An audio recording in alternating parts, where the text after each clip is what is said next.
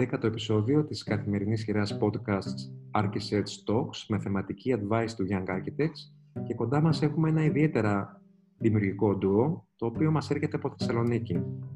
Οι K&K Architects δημιουργήθηκαν στις αρχές του αιώνα από την Κατερίνα Κοτζιά και την Κορίνα Φιλουσενίδου. Το γραφείο έχει σημαντική εμπειρία στην επιμέλεια και το σχεδιασμό εκθέσεων, καθώς και στις μελέτες έργων που έχουν κυρίως σχέση με τον πολιτισμό. Οι K&K Architects εστιάζουν στη δημιουργία αρχιτεκτονικών αφηγήσεων με στόχο να ενθαρρυνθεί η διάδραση του χρήστη με το χώρο. Στο έργο τους συνδυάζουν την καθαρή αισθητική με την έρευνα και τον πειραματισμό. Σημαντική στιγμή στην πορεία τους ήταν όταν μαζί με τον Ηλία Κωνσταντόπουλο και τον Λόι Παπαδόπουλο ανέλαβαν την επιμέλεια και το σχεδιασμό της ελληνικής συμμετοχής στη 10η Biennale Αρχιτεκτονική στη Βενετία το 2006.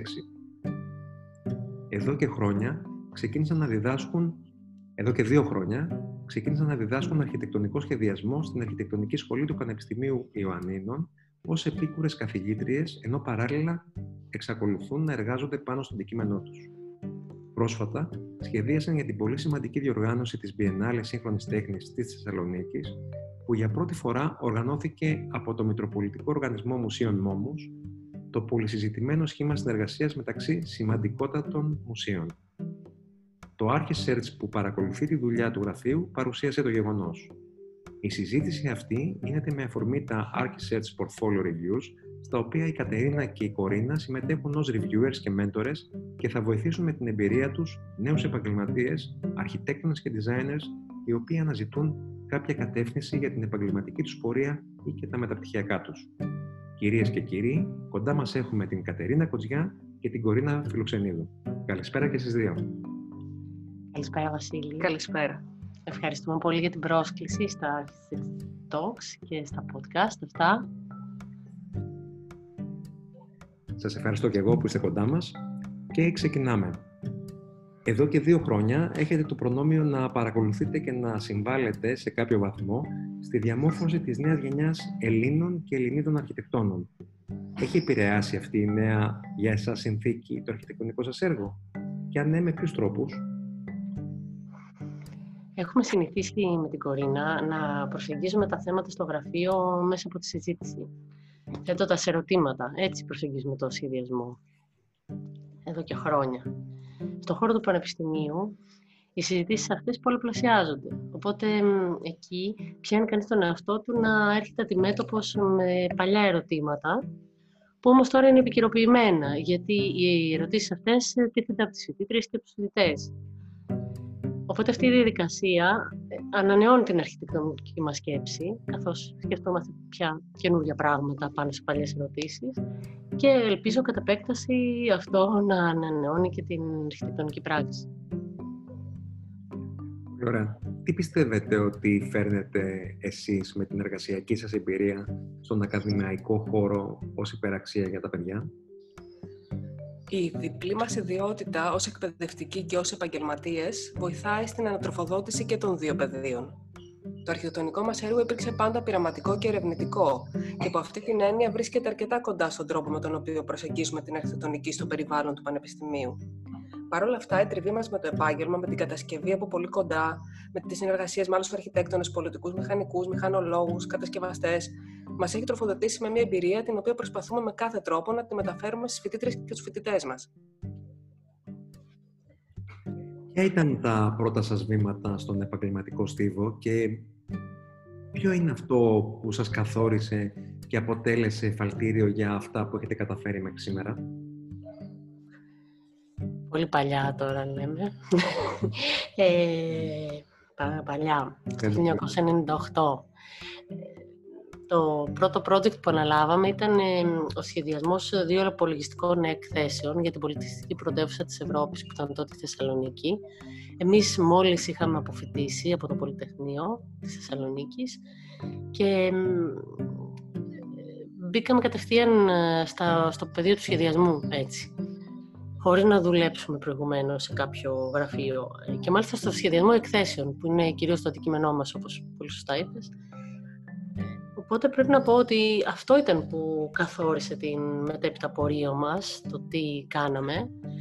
Ε, και εδώ να πω επίσης ότι έπαιξε ρόλο και μια ευελιξία που είχαμε, γιατί δεν είχαμε πολύ συγκεκριμένο στόχο για το τι θέλουμε να κάνουμε. Αγαπούσαμε την αρχιτεκτονική από τότε και το σχεδιασμό και ξαφνικά ε, βρεθήκαμε σε ένα πεδίο που ήταν τελείως καινούριο για μας. Και μας παρέσυρε. Το αφήσαμε να μας παρασύρει. Καλά κάνατε από ό,τι φαίνεται. ε, πώς διαμορφώθηκε το αρχιτεκτονικό λεξιλόγιό σας και ποιοι παράγοντες συνετέλεσαν σε αυτό; Θα έλεγα πια ότι στο αρχιτεκτονικό μας ε, λεξιλόγιο μπορώ να, να, να πω ότι κάποια στοιχεία είναι σταθερά. Ένα είναι ότι υπάρχει μια οικονομία υλικού και οικονομία χρόνου και χρήματος. Δηλαδή η λέξη οικονομία είναι καθοριστική, είναι λέξη κλειδί για το έργο μας. Επίσης η λέξη επικοινωνία. Και ο πειραματισμός. Και για αυτά, σε, αυτή την, σε αυτό το χαρακτήρα που, του έργου μας έχει στελέσει κυρίως αυτή η εμπειρία στις εκθέσεις, στο σχεδιασμό εκθέσεων, γιατί οι εκθέσεις είναι εφήμερες κατασκευές και με ό,τι αυτό συνεπάγεται. Δηλαδή, ένα πράγμα είναι ότι πρέπει να κάνεις κάτι πολύ γρήγορα. Ένα άλλο είναι με, να το κάνει με οικονομικό τρόπο.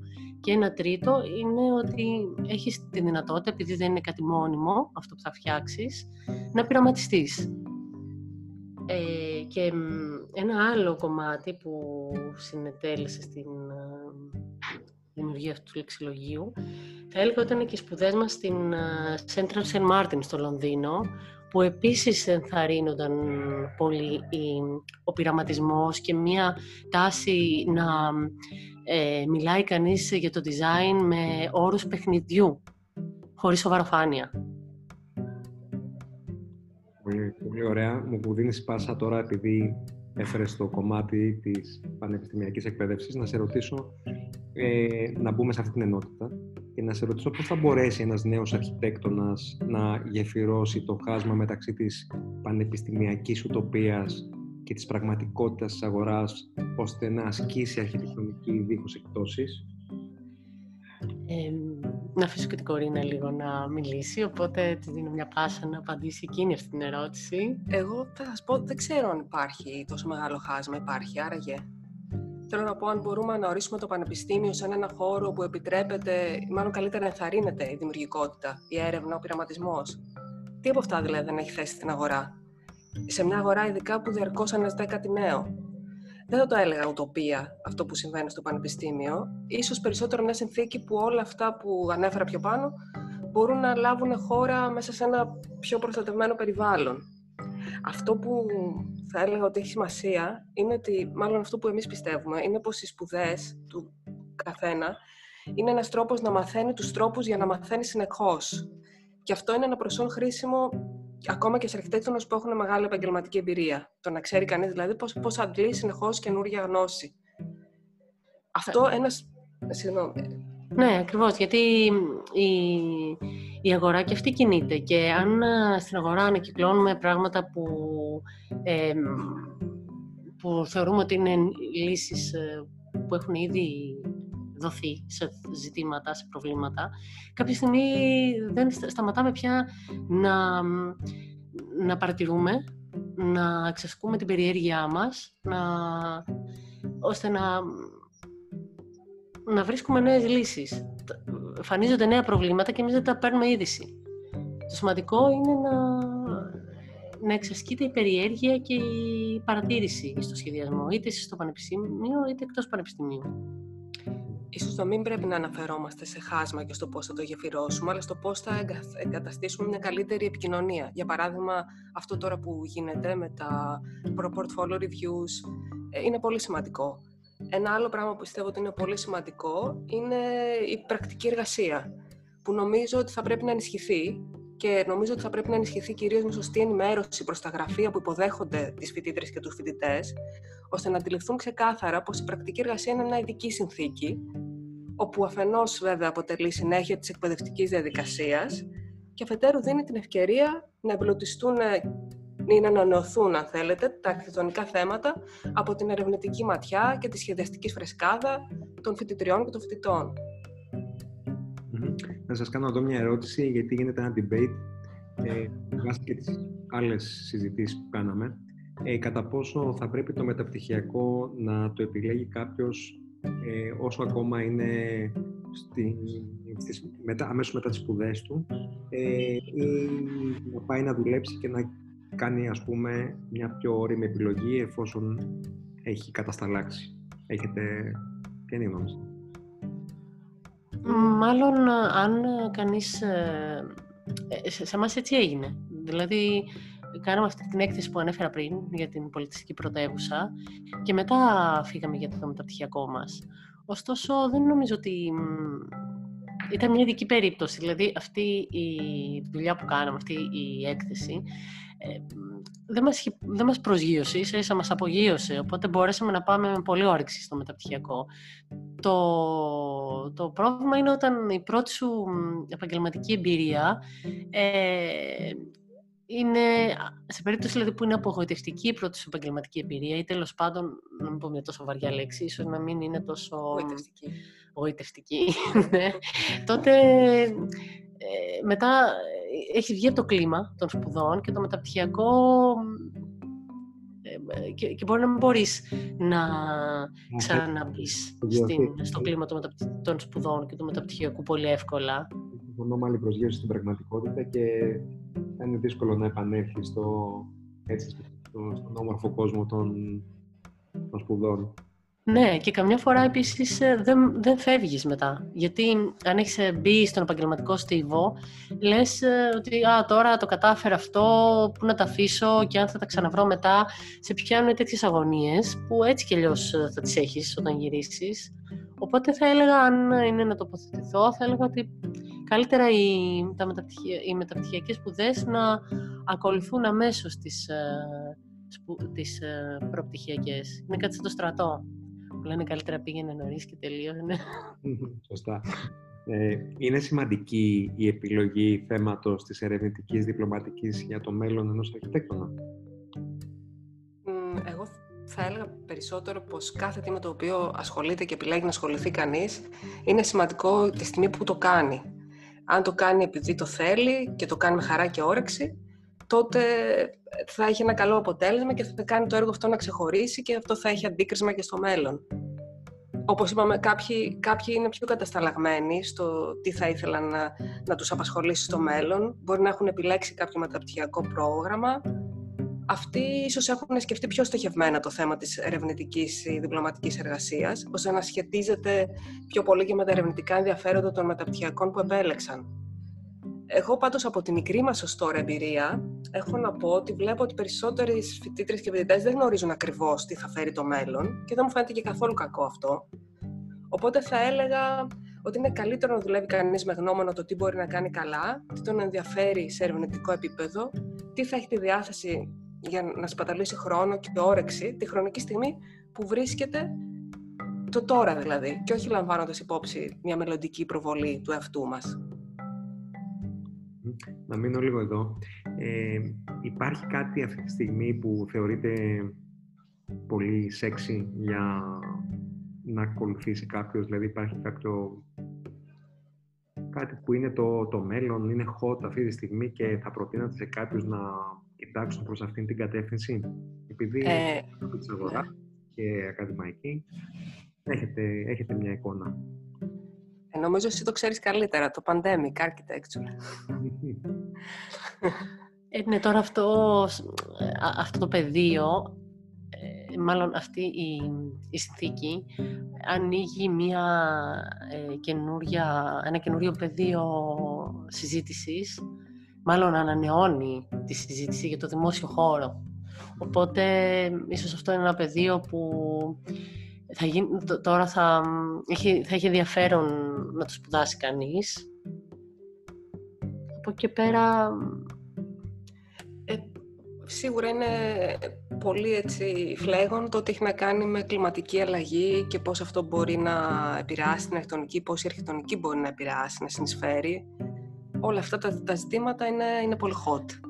Αλλά πραγματικά τώρα, με αυτό που συνέβη τους τελευταίους μήνες, νομίζω ότι καταρχάς είμαι σχεδόν πεπισμένη ότι θα ασχολούμαστε για πάρα πολλά χρόνια με αυτό στην αρχιτεκτονική, ότι θα είναι ένα κυρίαρχο κομμάτι του debate και θα διαμορφώσει αλλιώς και τον τρόπο που σκεφτόμαστε. Το τι σημαίνει σπίτι, τι σημαίνει εργασία από το σπίτι, πώς μπορεί η αρχιτεκτονική να προσαρμοστεί σε αυτές τις συνθήκες, πώς μπορεί να ξανασκεφτεί την κατοίκηση και διάφορα τέτοια πράγματα ξαναμοιράστηκε η τράπουλα. Δηλαδή ξανα, ξανασυζητάμε με άλλους όρους παλιά προβλήματα, παλιά ζητήματα. Ναι, τι, τι συμβουλές μπορείτε να δώσετε για τα πορτφόλιο και πώς πρέπει να είναι πιθανά οργανωμένα όταν στείνονται για μεταπτυχιακές σπουδές και πώς για μια θέση εργασίας σε ένα συγκεκριμένο γραφείο; Ναι, σε κάθε περίπτωση θα έλεγα ότι το πορτφόλιο είναι καλό να είναι στοχευμένο. Να ξέρει δηλαδή κανείς πού απευθύνεται.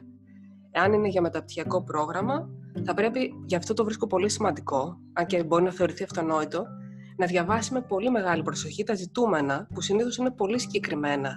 Κάθε σχολείο δηλαδή θέτει διαφορετικά ζητούμενα για το πώς θέλει το πορτφόλιο. Τον αριθμό, το project, τη διάσταση, το οτιδήποτε. Να κάνει ίσως μια έρευνα τις εργασίες που παράγονται στο πλαίσιο του προγράμματος, ώστε να μπορέσει να καταλάβει, ίσως και να διαισθανθεί, τι θα ενδιαφέρει αυτή τη σχολή να δει από ένα νέο που θέλει να ενταχθεί στο πρόγραμμά της. Τώρα, αν πρόκειται για πορτφόλιο που γίνεται για μία θέση εργασίας, επίσης θα πρέπει να είναι στοχευμένο. Να έχει δηλαδή σίγουρα μια σχέση το έργο που περιλαμβάνεται στο πορτφόλιο με το έργο του γραφείου στο οποίο θα απευθυνθούμε. Είτε είναι σε επίπεδο θεμάτων, είτε σε επίπεδο ψηφιακών αναπαραστάσεων, σε σχεδίαση κλπ. Θα πρέπει να είναι καθαρό οπωσδήποτε, πιστεύω, να έχει ξεκάθαρη οπτική επικοινωνία, μικρά, περιεκτικά, καθαρά κείμενα, επιμελημένα και πολύ σημαντικό, χωρίς ορθογραφικά λάθη. Τα κείμενα και οι εικόνες να εξηγούν το ένα το άλλο. Και από τη γνώμη μου δεν είναι καθόλου χρήσιμο να υπάρχουν κείμενα για τα οποία δεν υπάρχει εικόνα, εικονογράφηση, ούτε και εικόνες που δεν περιγράφονται έστω και με μία λεζάντα θα πρέπει σε ένα πορτφόλιο να έχει κανείς πολύ σημαντικό, νομίζω, να έχει τη γενναιότητα να αφαιρέσει μεγάλο μέρος της δουλειάς του, που ενδεχομένως θα μπορούσε να εξηγήσει καλύτερα σε μια συνέντευξη, αν ζητηθεί. Να υπάρχει στο μυαλό ότι σε ένα γραφείο φτάνουν πολλά πορτφόλιο και ότι θα πρέπει αυτό να ξεχωρίσει με την καθαρότητα και τη σαφήνειά του.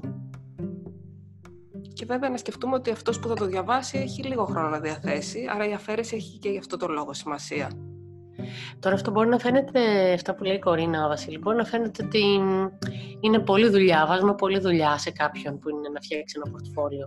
Αλλά για να δώσω έτσι λίγο θάρρος σε νεότερους, πρέπει να πω ότι εμείς κάθε φορά που, γράφουμε το, που μας ζητείτε το βιογραφικό μας, ε, το ξαναβλέπουμε, γιατί κάθε φορά μας ζητείτε για κάποιον άλλο λόγο. Για μια άλλη διάλεξη, είτε είναι για διάλεξη ε, είτε είναι και μια δουλειά, είτε είναι ε, για το πανεπιστήμιο. Δηλαδή κάθε φορά ο παραλήπτης του βιογραφικού είναι ένα, έχει ένα άλλο προφίλ, είτε είναι οργανισμός είτε είναι πρόσωπο. Οπότε εμείς αναγκαζόμαστε, ε, αναγκαζόμαστε. είναι κάτι που είναι κομμάτι της επιθυμίας σου να ενταχθείς σε αυτό το πράγμα στο οποίο απευθύνεσαι.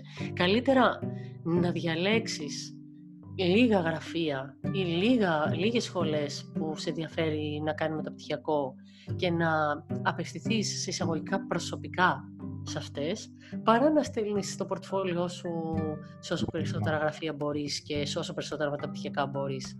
Είναι η άποψή μου. Ναι, και νομίζω ότι το είπε και ε, κάποιος, κάποια, κάποιο άλλο από τα podcasts, αλλά έχει σημασία για μένα το ότι αν κάνει κανείς ε, αποστολή πορτφόλιο σε παραπάνω από ένα γραφεία, να μην έχει όλα τα email στους ε, παραλήπτες όλα μαζί. Δεν είναι ωραίο να φαίνεται ότι πού αλλού έχει στείλει το πορτφόλιό σου, ειδικά όταν το, στο γράμμα σου αναφέρεσαι με πολύ ειδικούς όρους για το γραφείο το οποίο το στέλνεις.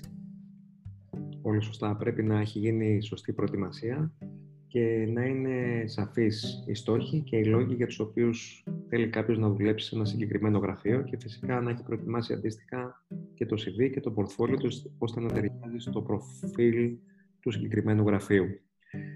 Ε, ήθελα να ρωτήσω εσείς πώς αξιολογείτε τα πορτφόλιο που φτάνουν στο γραφείο σας; Αναφερθήκαμε λιγάκι, αν μπορούμε να... Ναι, ε, ας γίνω λίγο πιο συγκεκριμένη. αυτό που είπε η για την αφαίρεση, για μας είναι πάρα πολύ σημαντικό.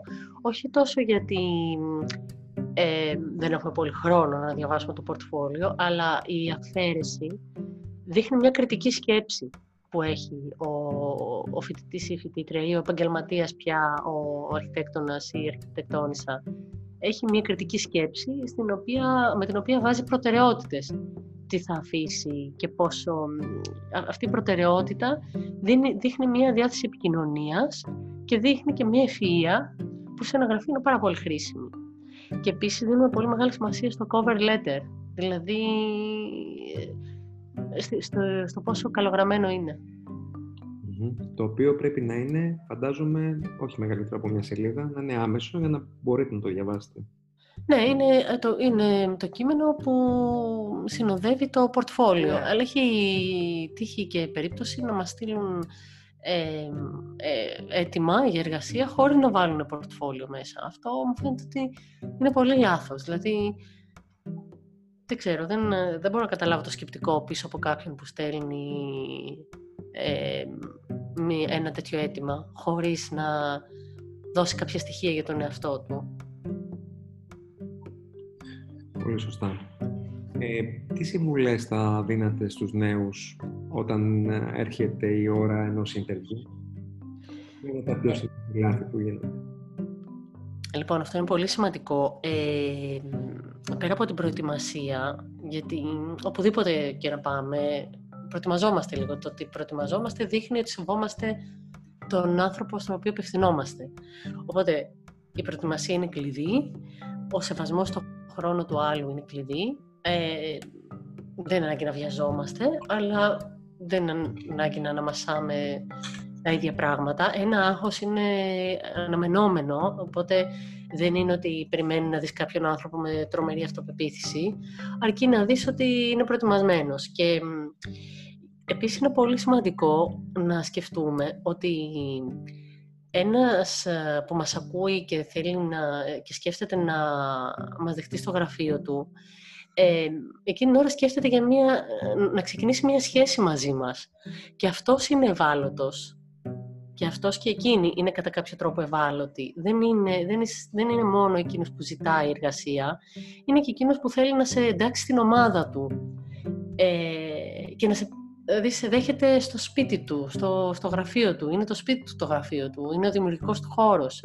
Οπότε εκεί πρέπει να φαίνεται μια πρόθεση να την έχεις καταρχήν αυτή την πρόθεση και να τη δείχνεις ε, μια πρόθεση να συνεισφέρεις στη, σε αυτή την ομάδα για να, το λέω και για να αισθανθεί πιο άνετα ο, όποιος πάει για ένα interview, ότι και ο άλλος έχει ένα άγχος και νιώθει βάλωτος, αλλά και να, να, να αρχίσει να, να σκέφτεται τον εαυτό του σαν μέλλον μια, μιας ομάδας και όχι σαν ένα ταλέντο που ήρθε και πρέπει να αποδείξει πόσο μοναδικός ή μοναδική είναι. Πολύ ωραία. Δεν ξέρω αν η Κορίνα θέλει να προσθέσει κάτι νομίζω πως με κάλυψε η Κατερίνα. Τώρα, ε, νομίζω πως για να έχει κανείς λιγότερο άγχος σε αυτές τις περιπτώσεις, είναι καλά να έχει φτιάξει ένα πολύ ωραίο πορτφόλιο. Αισθάνεσαι μεγάλη έτσι, αυτοπεποίθηση όταν έχεις κάνει καλή προετοιμασία. Και φτάνουμε στην τελευταία μας ερώτηση, ε, η οποία είναι η εξής. Ποια είναι η άποψή σας για τη θέση της γυναίκας στην αρχιτεκτονική; Μάλιστα. Θα κατάλαβες ίσως ότι ε, από πόσες φορές είπαμε οι φοιτήτριες και οι φοιτητές, οι αρχιτέκτονες και οι αρχιτεκτόνισσες. Δεν ξέρω, ας απαντήσει η Κορίνα σε την ερώτηση. Ναι. Ε, καλά, αυτό είναι ένα τεράστιο ζήτημα. Μας απασχολεί και ως γυναίκες και ως εκπαιδευτικούς πολύ. Εντάξει, νομίζω είναι γνωστό ότι οι γυναίκες υποεκπροσωπούνται και αυτό φαίνεται στα δημόσια αξιώματα, στο δημόσιο επιστημονικό λόγο, στην αγορά, παντού. Μας ενδιαφέρει αυτό φυσικά, γιατί πολύ περισσότερο γνωρίζουμε από πρώτο χέρι ότι στις σχολές της αρχιτεκτονικής οι φοιτήτρες είναι και αναλογία θα πρέπει κάποια στιγμή να αντανακλάτε και στον επαγγελματικό στίβο. Στις αρχιτεκτονικές δημοσιεύσεις, θεωρητικό λόγο.